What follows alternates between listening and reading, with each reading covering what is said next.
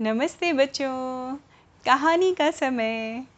तो आप सब लोग ध्यान लगा के मेरी कहानी सुनिए और मैं कहानी फटाफट शुरू करती हूँ। तो आज की कहानी है हमारे एक शहर की जिसका नाम है इंदौर। आप में से कई बच्चों को पता होगा इंदौर कहाँ है। शायद इंदौर में रहने वाले बच्चे भी मेरी कहानियाँ सुन रहे होंगे, है ना?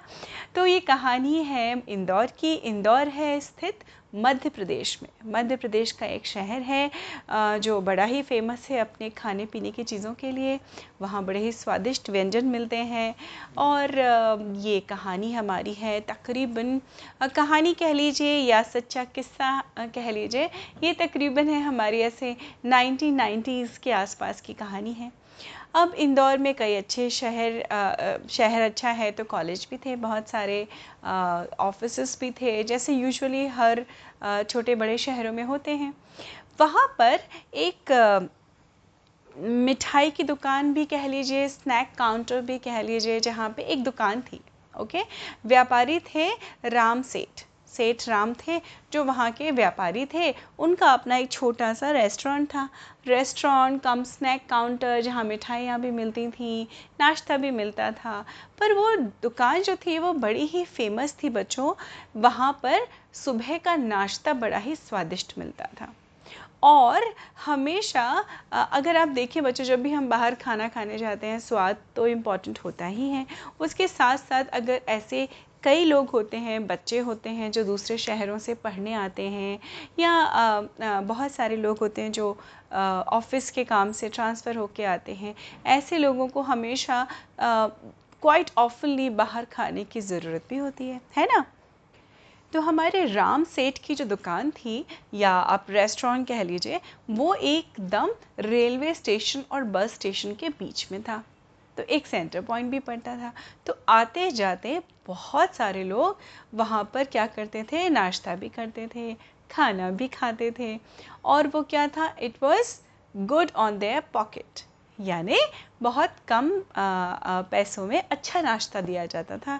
राम सेठ जो थे, वहाँ के बड़े ही प्रतिष्ठित व्यापारी थे। प्रतिष्ठित मतलब बड़े रिस्पेक्टेड बच्चों हाँ। तो एक राहुल नाम का बच्चा था जो फ्रेशली कॉलेज में वहाँ इंदौर में पढ़ने आया था, फ्रेश ग्रेजुएट्स होते हैं ना, वो था। तो ट्वेल्थ के बाद तो उसको भी ये दुकान दिख गई किसकी? राम सेठ की। और वो सुबह सुबह यहाँ पूरी भाजी खाने आ जाता था, पूरी और सब्ज़ी खाने या जो उसका मन होता था, तमाम तरह के नाश्ते मिलते थे। वो आने लगा, रोज़ आता था वहाँ पे और नाश्ता करता था और कॉलेज चला जाता था अपने। फिर लौट के कभी कभी शाम को भी कुछ खा पी लिया करता था। उसने एक बार नोटिस किया, कई दिनों तक वो नोटिस करता रहा कि उन, उनके राम सेठ की दुकान पे रेस्टोरेंट में बड़ी भीड़ होती थी। इतनी ज़्यादा कि लोग पैसे देते थे और हाथ उठा के मांगते थे नाश्ता तो उनको नाश्ता मिल जाता था। अब ये राहुल ने एक चीज़ नोटिस की कि एक गरीब सा आदमी था जो लगभग रोज आता था और हाथ उठाता था और नाश्ता फ्री में खा के, भीड़ का फ़ायदा उठा के चुपचाप वहाँ से निकल जाता था। अब राहुल को बड़ा आश्चर्य हुआ। एक दिन, दो दिन, तीन दिन, हफ़्ते बीत गया मतलब पूरा वीक बीत गया तो भी उसने देखा। फिर उसके बाद में अब दसवें दिन भी उसने देखा कि जैसे ही भीड़ आती है, बहुत सारे लोग आते हैं और अपना अपना पेमेंट करके काउंटर पे और जाते हैं नाश्ता लेने तो उसी भीड़ में वो घुस जाता है भिखारी। टाइप का भिकारी टाइप का या गरीब इंसान था वो भी घुस जाता है और फटाक से एक हाथ बढ़ा के एक प्लेट ले लेता है और खा के कोने में बैठ के जल्दी से पत्तल फेंक के यानी पत्तल यानी वो जो प्लेट होती है ना बच्चों डिस्पोजेबल तब पत्तों की प्लेट में आ जाती है इसको पत्तल कहा जाता है है ना? तो आ, वो फेंक के भाग जाता है। अब देखिए बच्चों हम सबको लगेगा ये तो गलत बात है है ना बच्चों? एक्चुअली अगर हम देखें प्रिंसिपल जो हमारे होते हैं कि हम बिना पैसे दिए मुफ़्त में कहीं भी खाना नहीं खाना चाहिए, जहाँ पैसे लिए जाते हैं। जहाँ जैसे गुरुद्वारों में लंगर खिलाया जाता है या कहीं भोज होता है तो वहाँ पे आप खा सकते हैं। लेकिन किसी रेस्टोरेंट में जहाँ पैसे दे के खाना ख़रीद के लोग खाते हैं, वहाँ कोई मुफ़्त में खाने लगे तो ये तो गलत बात लगी। है ना बच्चों? वैसे ही आपके जैसे ही सोचते हुए राहुल ने मन में विचार किया।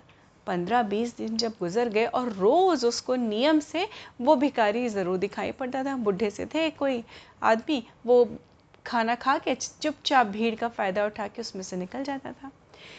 राहुल का एक दिन कॉलेज थोड़ा लेट था।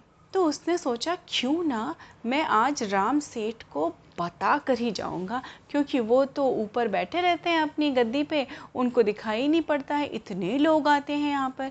तो लेकिन ये गलत चीज़ है। तो मेरा फ़र्ज़ है, मेरी ड्यूटी है कि मैं राम सेठ को बताऊँ कि भाई ये आदमी जो है, आप नज़र ज़रा नज़र रखिए, ये फ्री में रोज़ खा के चला जाता है। है ना? अनएथिकल है गलत है? आ, ये सोचते हुए उसने राम सेठ से जाके कहा वो अपने काउंटर पे बैठे हुए थे सीट पे कि आपसे मुझे कोई ज़रूरी बात करनी है क्या आप कोने में आएँगे एक कोने में लेके जाने के लिए?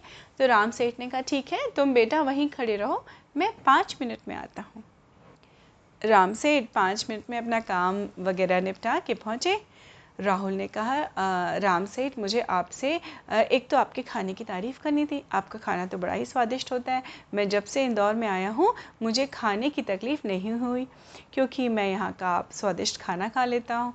राम सेठ ने कहा, चलो, बहुत अच्छी बात है बेटा अच्छा लगा मुझे जान के। और दूसरी बात क्या है? तो राहुल ने कहा कि, आपको पता है, आप शायद ध्यान नहीं दे पाते होंगे, क्योंकि आपके यहाँ तो बहुत भीड़ आती है।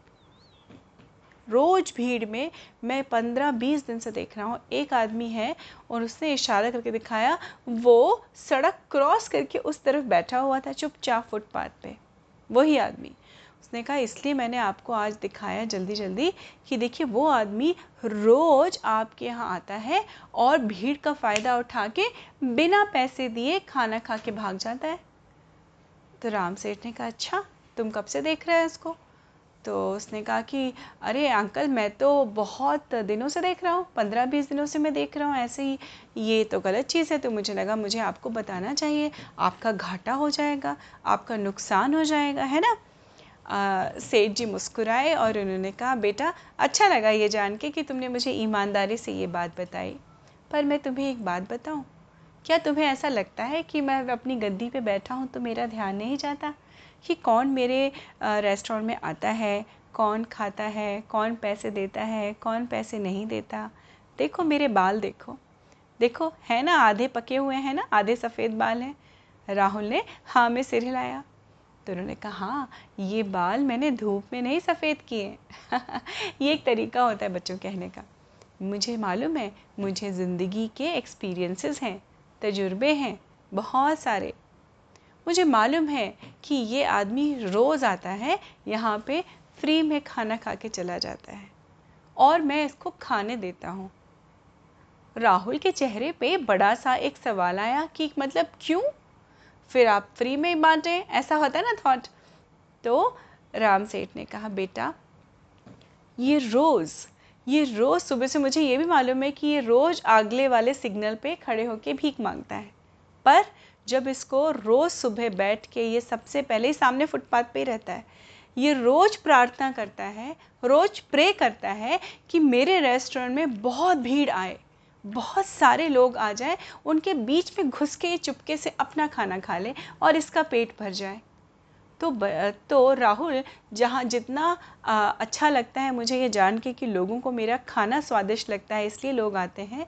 पर कहीं ना कहीं ये सामने जो बैठा तुम्हें भिकारी टाइप का व्यक्ति लग रहा है इसकी प्रार्थनाओं इनकी प्रेयर्स का ही असर है का भी असर है कि मेरे यहाँ इतने लोग आते हैं। अगर ये इनको मुफ़्त में ना खाना हो और ये प्रेयर ना करें तो शायद मेरे यहाँ कम लोग आए खाना खाने। तुम बेटा इस बात की गहराई को शायद अभी नहीं समझोगे, क्योंकि तुम अभी छोटे हो। पर मैं समझ गया, इसलिए मैं आराम से उसको आने देता हूँ, वो खाता है, चला जाता है। मेरा कुछ नहीं बिगड़ता। पहली बात, एक गरीब का पेट भरता है। दूसरा, उसकी दुआओं से, उसकी प्रार्थना से ही मेरे यहाँ इतने और कस्टमर आते हैं, जो खा के चले जाते हैं। ये बात सुनते ही राहुल के चेहरे पे मुस्कुराहट भी आई और कृतज्ञता भी आई यानी ग्रेटफुलनेस वो ये बात सुन के आश्चर्यचकित हो गया कि रा, रा, राम सेठ जो है वो तो बिजनेसमैन है। उनको पता है फिर भी इन्होंने इस चीज़ को अलाउ किया। क्यों? क्योंकि बात बड़ी गहरी है बच्चों। है ना बच्चों? उस दिन राहुल ने कॉलेज जाने के साथ साथ अपनी किताबी पढ़ाई पढ़ाई के साथ साथ एक जीवन का बहुत बड़ा सबक, यानी लेसन लर्न किया। क्या लर्न किया बच्चों? पहली चीज़ जेनरोसिटी दया, जो हमारे अंदर ज़रूर होनी चाहिए। एम्पथी दूसरों के प्रति हमारे भाव, दूसरों के इमोशंस को दूसरों की ज़रूरतों को समझना एक इंसान का क्या होता है? फ़र्स्ट नेचर होना चाहिए बच्चों। उस दिन रा, राहुल को ये समझ में आया कि कैसे व्यापार करने के साथ साथ राम सेठ दयालु भी हैं।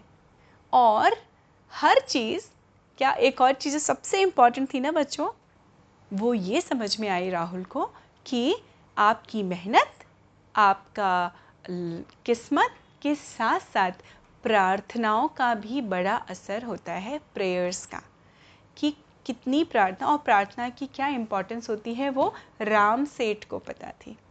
है ना बच्चों? तो ये छोटी सी कहानी थी, जिससे राहुल को ये समझ में आया कि कैसे हमें जनरोसिटी की क्या इम्पोर्टेंस होती है और किस तरह से हमारे जीवन में प्रार्थनाओं का असर होता है। उसको समझना, जीवन में हम कहीं भी कितने भी ऊँचे पद पे पहुँच जाएँ, पर इंसानियत कभी नहीं भूलना चाहिए उम्मीद है आपको ये कहानी अच्छी लगी होगी। इस कहानी का से हम क्या सीखते हैं, ये भी समझ में आया होगा बच्चों।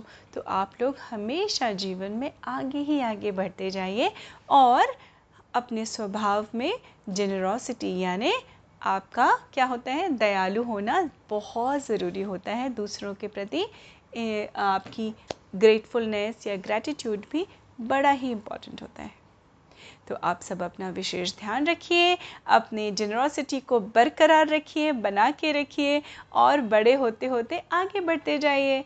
मैं मिलती हूँ आपसे अगली कहानी में। अपना विशेष ध्यान रखिए। नमस्ते बच्चों।